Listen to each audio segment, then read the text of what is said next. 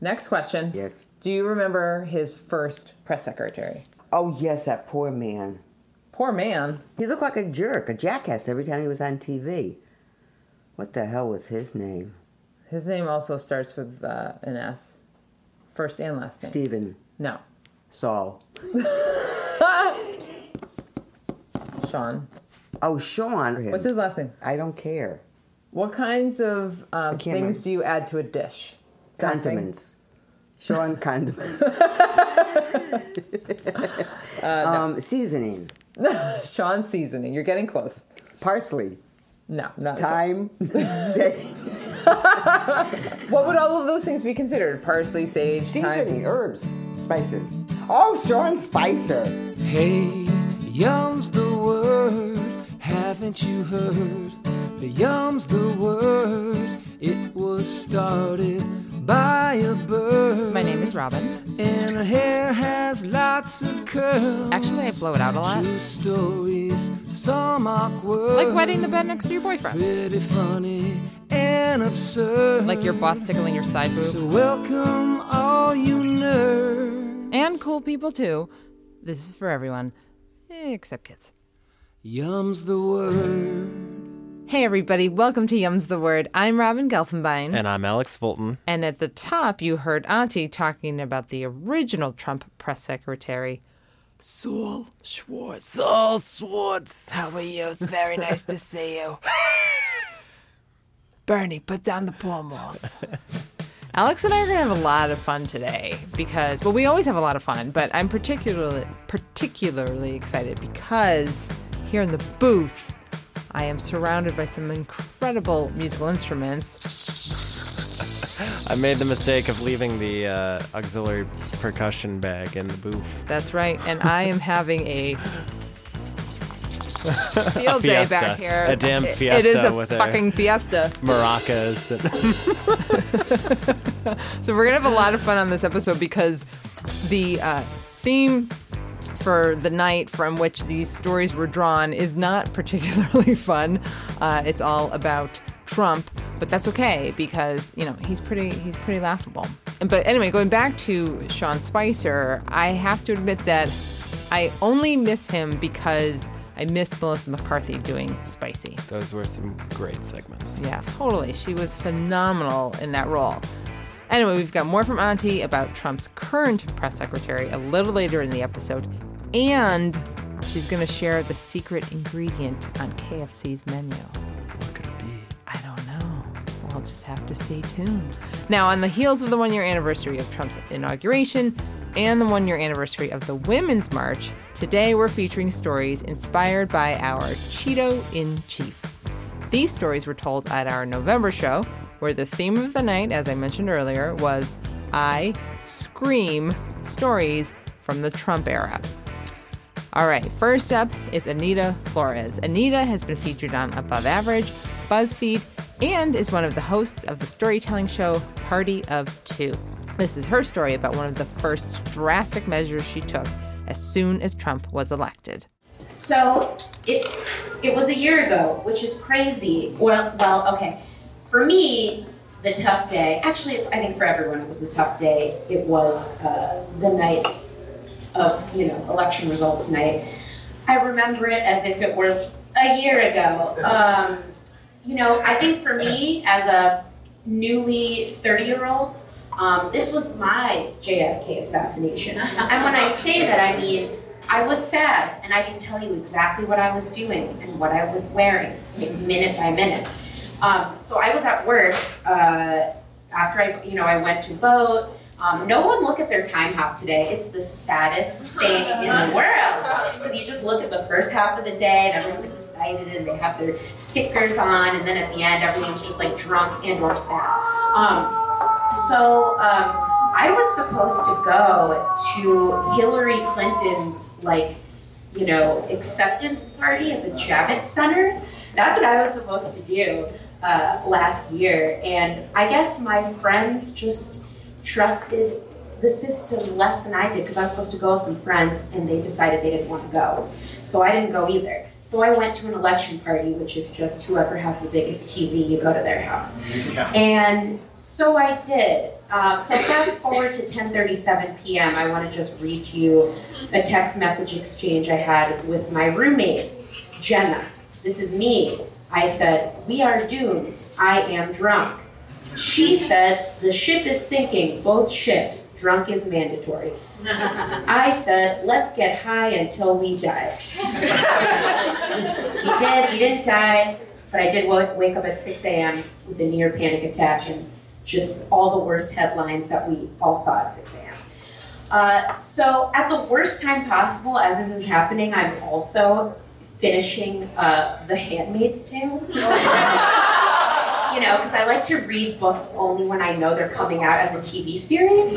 Um, so I was reading it. Um, I was panicking, much like every other woman. Uh, and so after I read The Handmaid's, ha- ugh, Handmaid's Tale, I decided that I was going to get an IUD. Now, I am not a person that loves pain. I mean, I cry when I, I think somebody doesn't like me, you know?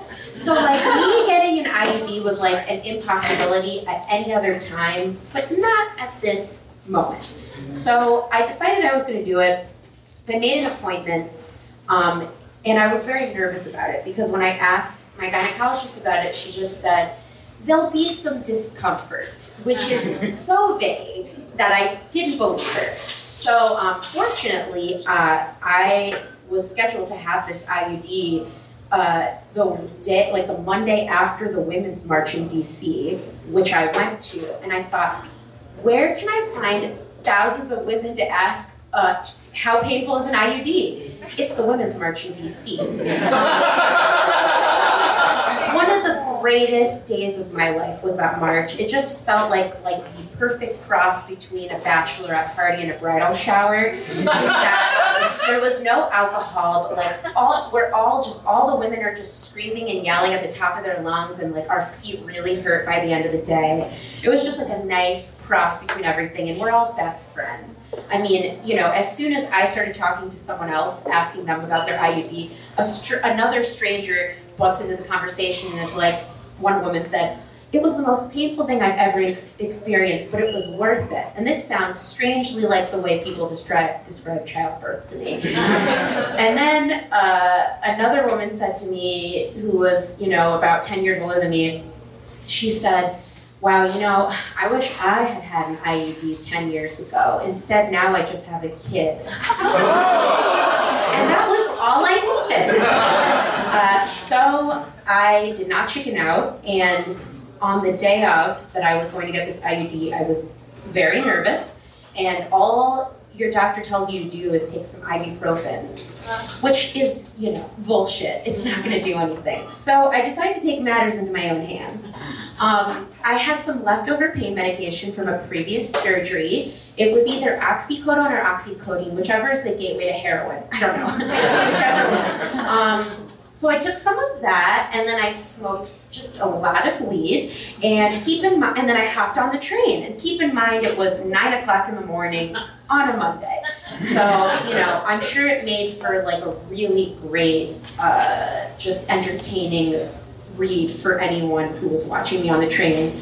Because that's just a fun thing to do when you're on the train in New York is to figure out what drugs people are on, you know? So on this, you know, 40 minute ride, uh, I got, I became inspired possibly by the mix of drugs I was on to write down some mantras because I was starting to get very nervous. You know, I, I deal with anxiety, and you know, the closer I got, the more just sick to my stomach I was getting. So I thought, why don't I just come up with some nice, encouraging things I can say to myself as I'm just in that doctor's room? So I have those for you. Um, what I wrote in that um, really great state of mind I was in, and this is just in order of just what was going on in my head.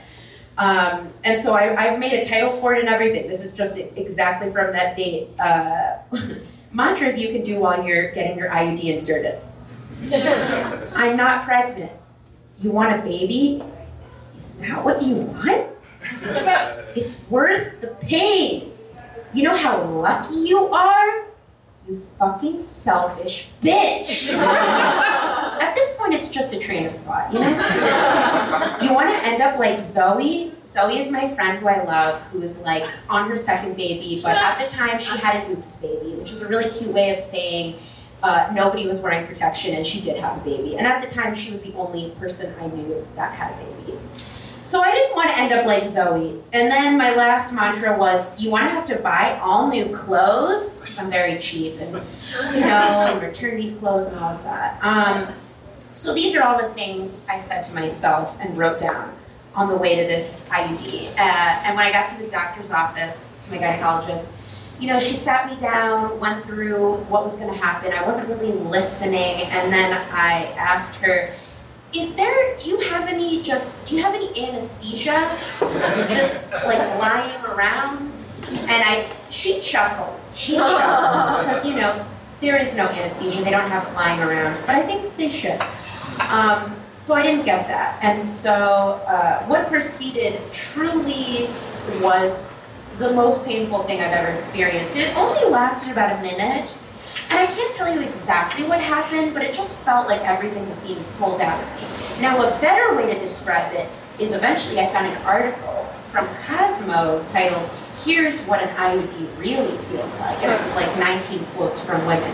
And one woman said, It felt like my cervix was getting tasered. That's exactly right. That's exactly right. Okay? Um, and so, you know, as doctors do during procedures, and I feel like women go through this more than men, we go through so many procedures and so many terrible things can happen in the female reproductive system that generally anything I've had had done, a biopsy, surgery, anything, pap smears, the doctor is like talking you through it as it's happening.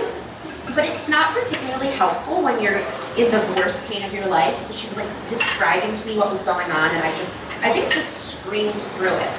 But then it was over. It was over. I survived. Um, and so I thought very, uh, well, sillily, that's not a word. I thought very foolishly that I would like take the train home. No, no, no. You're, you shouldn't do that. You should take an Uber. And so when I left, I, I called an Uber, but I couldn't like really walk.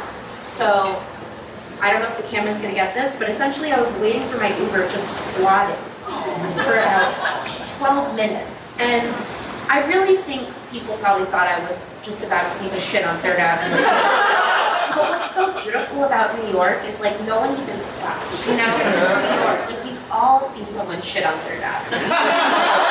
so it was just like a beautiful New York moment. In general, I love when people just lose their minds and have nervous breakdowns and cry in public, and everyone just gives them their space. Just like you know, only in New York, you know.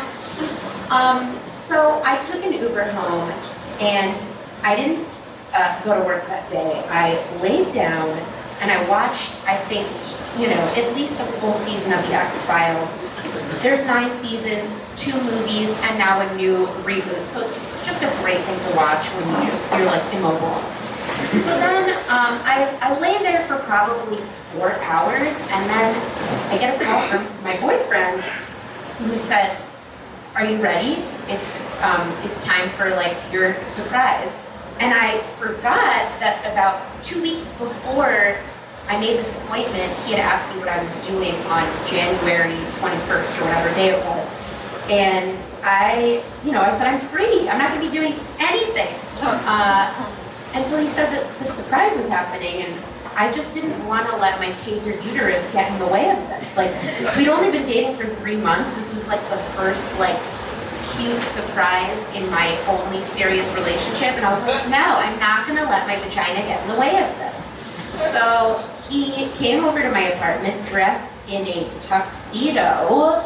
At this point, I was wearing, uh, what is it, sweatpants? I was wearing sweatpants with cuffs on the bottom, you know, not even formal sweatpants, you know? And so at that point, I put on the loosest fitting dress that I owned, which I accidentally got in the maternity section of Old Navy. really worked out. And then he and I, so, and then he told me, he told me we were going to the opera. I have never been to the opera. Even now, I can't tell you where we went. It's wherever the only place you can go to see the opera is in New York. It was going to be a three-hour event. It was Carmen. I also don't know anything about Carmen, but I knew I was going to be sitting for three hours. It was so sweet of him, but also like, man, I wish he had known that this was going to happen because it just really felt like someone had punched me in the cervix. Um, and I was also walking like this. It was very sad. You know, I was just hunched over, just kind of clutching my maternity dress tummy. Um, and so we took a cab there. I'd never been to an opera, or I guess it's an opera house. You guys know what I'm talking. The Metropolitan. The Metropolitan is that what it's called? Yes. Whatever it's called. It was beautiful. It was beautiful. I'd never been there. It was just beautiful and red, and there were curtains and, and lighting. And we sat down, and I couldn't believe that my boyfriend had done this really sweet thing for me. Um, and then I took his hand, and then I fell asleep. So I think I came in and out probably four times. You know, I heard I heard a few familiar songs. Um, but the most important part is everybody that I'm not pregnant, and I never did get pregnant, and now I won't get pregnant at least for five years. you know, that's the most important thing to me. You know, and if Donald Trump is listening to this or the GOP, I will not be your handmaiden. Okay? That's how I feel. Um, yeah, so that's my story. Oh my god, I seriously want musical instruments every single time we record. I'm sure our audience does not. you can find Anita on Instagram and Twitter at Anita Jutina. Such a fun handle. I love it. All right, next up is a little bit more from Auntie and how she feels about Trump's current press secretary. And I can't stand the one that's on now. Her name also starts with an S. Oh, here we go again. I can't stand her. I think she's the best liar I have ever looked at. She's also SS now that you think about it, which is also sort of This is interesting. SS. SS. I know. Oh, and then fake news. That's how they did it in uh, Europe. What's her name? Sarah Sarah Huxley. Huxley. Um, Huckabee. Huckabee. Huxley. Um, Huckabee. Huckabee. What's her, What's her last She's name? got three Starts with an names. Schwartz. Here's one. Uh, KFC. What's the Colonel's last name? KFC. Colonel. Colonel Oppenheimer. I can't remember. Isn't over the net? This is what happens when you get to be my age. That's okay. I've never, I've never been a detailed person. Never. No, but What's those her- names you would think. What is her? Sanders. Oh, for God's, oh, Colonel Sanders. for God's sakes. you know that's not chicken, it's pigeon. Before we get into this next segment, I just have to do a little bit of music.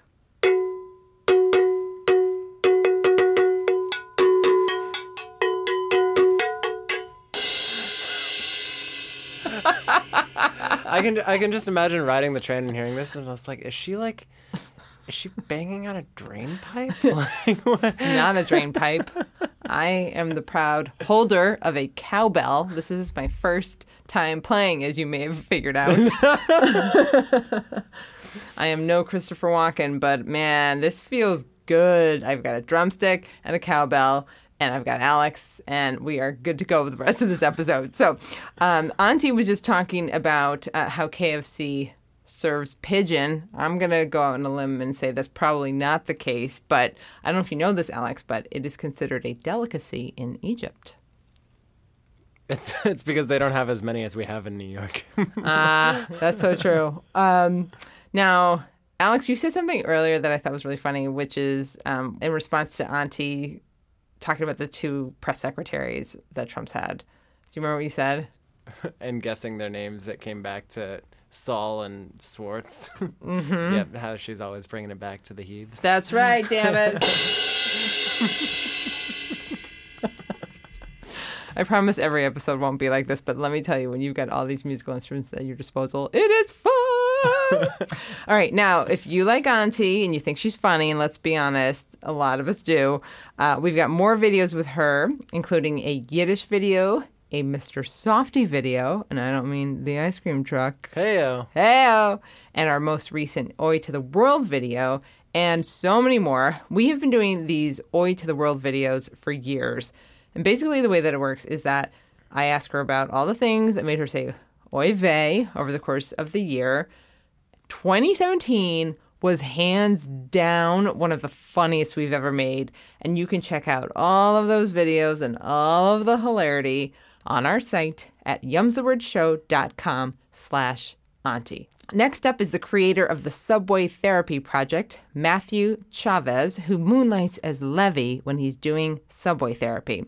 It is this super cool project that he started here in New York City, where people write down how they're feeling on sticky notes and then they post them on walls daily in the subway.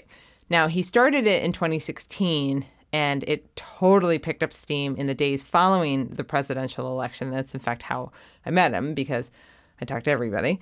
And um, at our November show, I interviewed Matthew about the inspiration behind the project, the most shocking things people have written on those post it notes, and the subway passage known as the poop tunnel. So before the election, I was an idiot, and I was riding on a motorbike in Indonesia, like many white people. And I crashed because I and I was wearing flip flops, so I messed up my foot. I had about three weeks in a Korean hospital. I couldn't come to America because it was too expensive.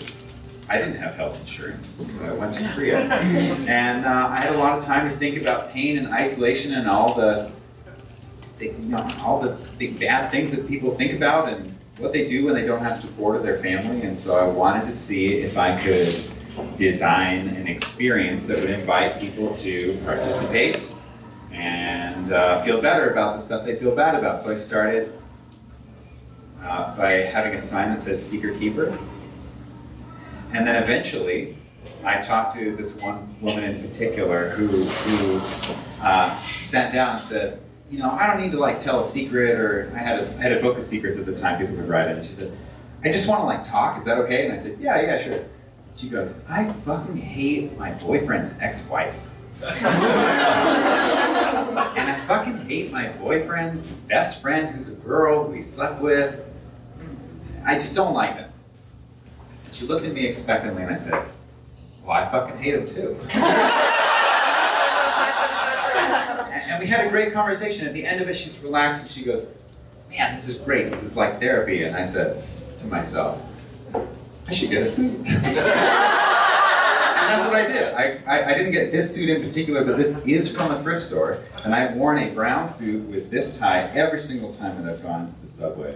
And I, I set up this project so that people could sit and uh, talk with me about whatever with some wall art and a certificate of achievement that's from the dollar store. and I did that for about seven months leading up to the election until I wanted to reach a broader audience because everyone was melting down the next day on the 9th. And uh, I brought sticky notes, and around 50,000 people have written on sticky notes uh, in about a month or so after that, and I've traveled internationally since. That was the genesis of the project. And so you were in two locations primarily, right? Yeah, so I was at 14th Street, 6th Avenue, which I don't know, have you guys ever been through the tunnel that connects the 123 and the L train? Yeah. Uh, so, so this one woman recently that I was talking to said, "You know what I call this tunnel?" And I was just doing stuff with her, and I said, "No, what do you call it?" She goes, "I call this the poop tunnel." so I was walking through this tunnel one time, and I saw this poop, and when I smelled it, I knew that it was not animal poop. It's just something about human poop. You just know, and, and, and that's an unfortunate knowledge that New Yorkers have other people don't have. Uh-huh. I had that happen in the subway as well. Uh, it was like Poop. it was poop. Yeah, yeah. It was on the platform at 42nd Street, and for like weeks, I would smell it on the uptown, and I was like, I and every day I go through there, and I'd have to switch over from the one, two, three to the NR, and I went. I went, I went to a booth, and I said, "Excuse me." Uh, I'm not sure if you're aware. She's like, "Oh, I know what you're talking about." And I was like, "All right." Uh, but now I will. Refer, why do you call it PT? Yeah, the PT. So I started in the PT, and then uh, it, it spread. It was in a lot of different news stations, and because of that, there was some really lucky confusion, and people showed up you know, people, the, the news station said, oh, it's at 14th Street. So a lot of people showed up to volunteer, but they showed up at 14th Street Union Square, which is obviously what you would be talking about if you said Sure. 14th Street. Sure. And uh, it was really beautiful. That's actually an image of, of the, the wall at 14th Street. Yeah. Uh, it was beautiful and amazing. And I, I'm so thankful that so. I, did anybody in here write a sticky note? Yeah. Yeah. Awesome. Awesome. You Well, guys. tell them how we met Yeah, so I was in 14th Street, 6th Avenue. in the PT. in the PT. and uh, amongst lots of other people I talked to that day, Robin walked up to uh, my office in the subway, and uh, we started a conversation. She gave me uh, a Oscar Mayer Wiener miniature car. You guys know what I'm talking about? The whistle? Yeah, so she gave me one of those and had her information on it. And uh, I, I remembered that when she messaged me to be on the show. I was so excited to be here. I'm so thrilled to have you here. So, have there been any like crazy or unexpected things? I mean, not that you could expect anything is I would imagine is surprising with a project like this, but was there anything like that completely blew your mind? Um, So there were a lot of surprising things about the project. You know, like like protesters coming down like getting really mad at me because I wasn't doing enough because it was you know whatever. And then and then I had you know a variety of different people that were mad at me for different things because when I'm doing the project I'm politically neutral for the most part. And uh, so you know people on both sides were like really angry. And uh, actually, as I was taking down the notes, I had this really strange experience. Uh, this is on Friday, uh, December 16th, and the MTA had partnered up with me and uh, the New York Historical Society and, and the governor's office, and all these players were involved. And uh, we were taking down all of the notes, and a few of them from those entities showed up, and they, and they, they took down the notes uh, for a couple hours, and then I was there, basically by myself, taking down tens of thousands of notes from, from Union Square to preserve them. Just and they're sitting in my apartment. and I tell people, people are like, "What did you do with the notes?" And I always say, uh, "Oh, I make a, I made a bed out of them, and they're. It's amazing. I sleep on all the hopes and dreams and fears. and that's not what I do. They're they're in boxes.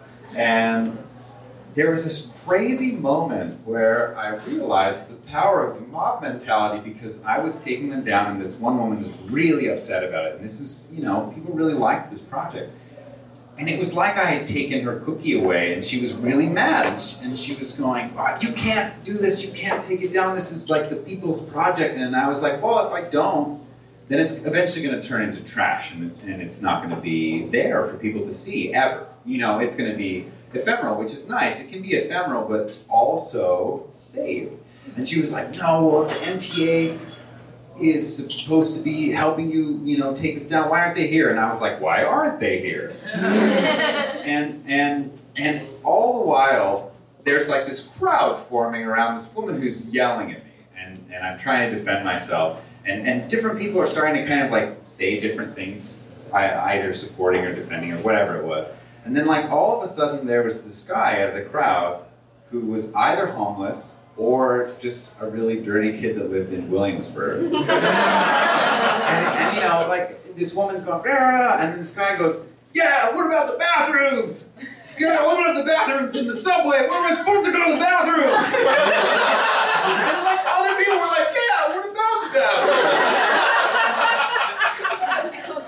and it was just this amazing moment where I felt like I was doing the right thing, and there was this crowd of 40 people who were like really mad that I closed the bathroom. but that was not in the poop tunnel. It wasn't in the poop tunnel. That was in Do you have um, a favorite sticky note or a favorite message on a sticky note? I'm sure it's hard to choose like It is. one of your favorites, or, do you have a few favorites you can share with the crowd? Yeah, so um, I the one favorite that I really enjoy that I think captures a, a, the way that a lot of people were feeling at the time was um, I, I don't understand, but I will try. We need each other. And I think that particular note, you know, it showed up in the first few days, and, and uh, at, at least my station in the PT, I would take the notes down every day and I'd bring them back and put them back up the next day. So I would I saw it for like two weeks every day almost. It's like an old friend. And I really think that people are very divided right now, and they have a hard time interacting with each other, and people don't really understand how to communicate, even with the people who are really close to them. But I think it is really important to try, and we do need each other. So that's one of my favorite notes. My other favorite note is, uh, you know, I thought a lot of people would draw wieners. and they didn't. They really didn't. This is, this is, you know, like random people in New York being able to write or draw whatever on sticky notes. And like there just weren't more wieners. I was really surprised. And so I was in a gallery doing a recreation of it. And someone came in and drew a wiener. And it was, it was, you know, it, it was like a nice, you know, like they had rendered it.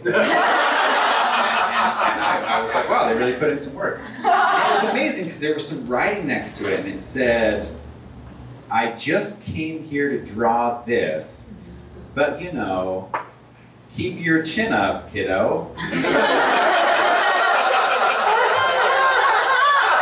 And I thought, this guy, you know, did he hear about it online? Did he came to do this? Like, what?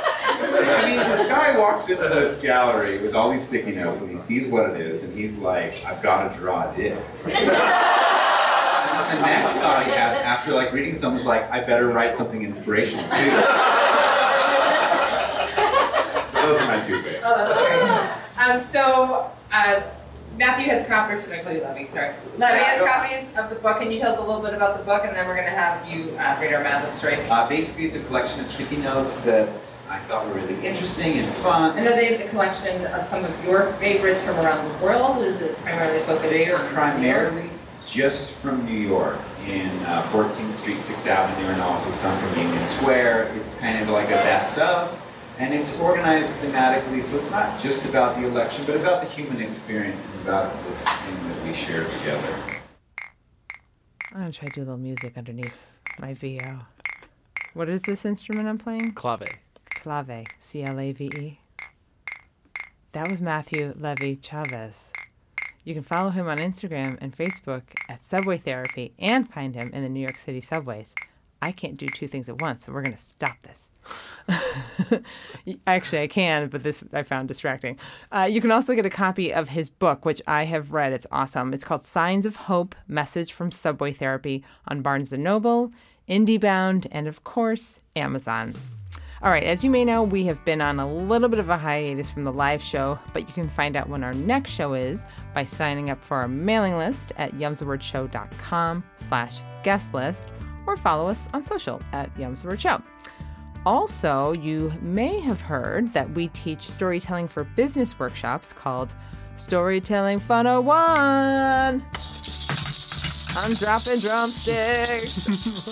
now, if you think this podcast is fun, you can only imagine how much fun taking a storytelling workshop with me and my co teacher is. We have such a good time in these workshops, and we're going to start teaching storytelling workshops for individuals.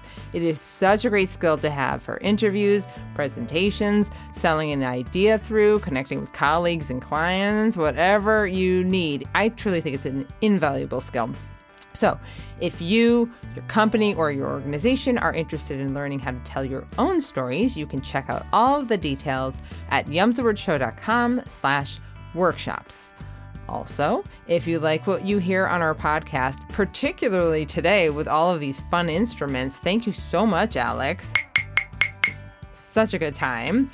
Please share it with your friends and be sure to give us a rating and review on iTunes. It only takes a couple of minutes and it helps boost our ratings so much and it helps other people learn about the show. The stories you just heard were recorded live at Le Poisson Rouge in New York City. The podcast is produced by me, Robin Gelfenbein, and Alex Fulton. James Beer wrote our new music, and the theme song is by Mark Radcliffe. Special thanks to Megan Deneen, Michael Cedar, Danny Artis, Carly Patrone, Jen Waring, Zach Schusterman, Katie Riley, and of course, Auntie. I'm Robin Gelfenbein. I'm Alex Fulton. Thanks for listening. Hope you get a piece. And until next time. You know that's not chickens, it's pigeon. Yum's the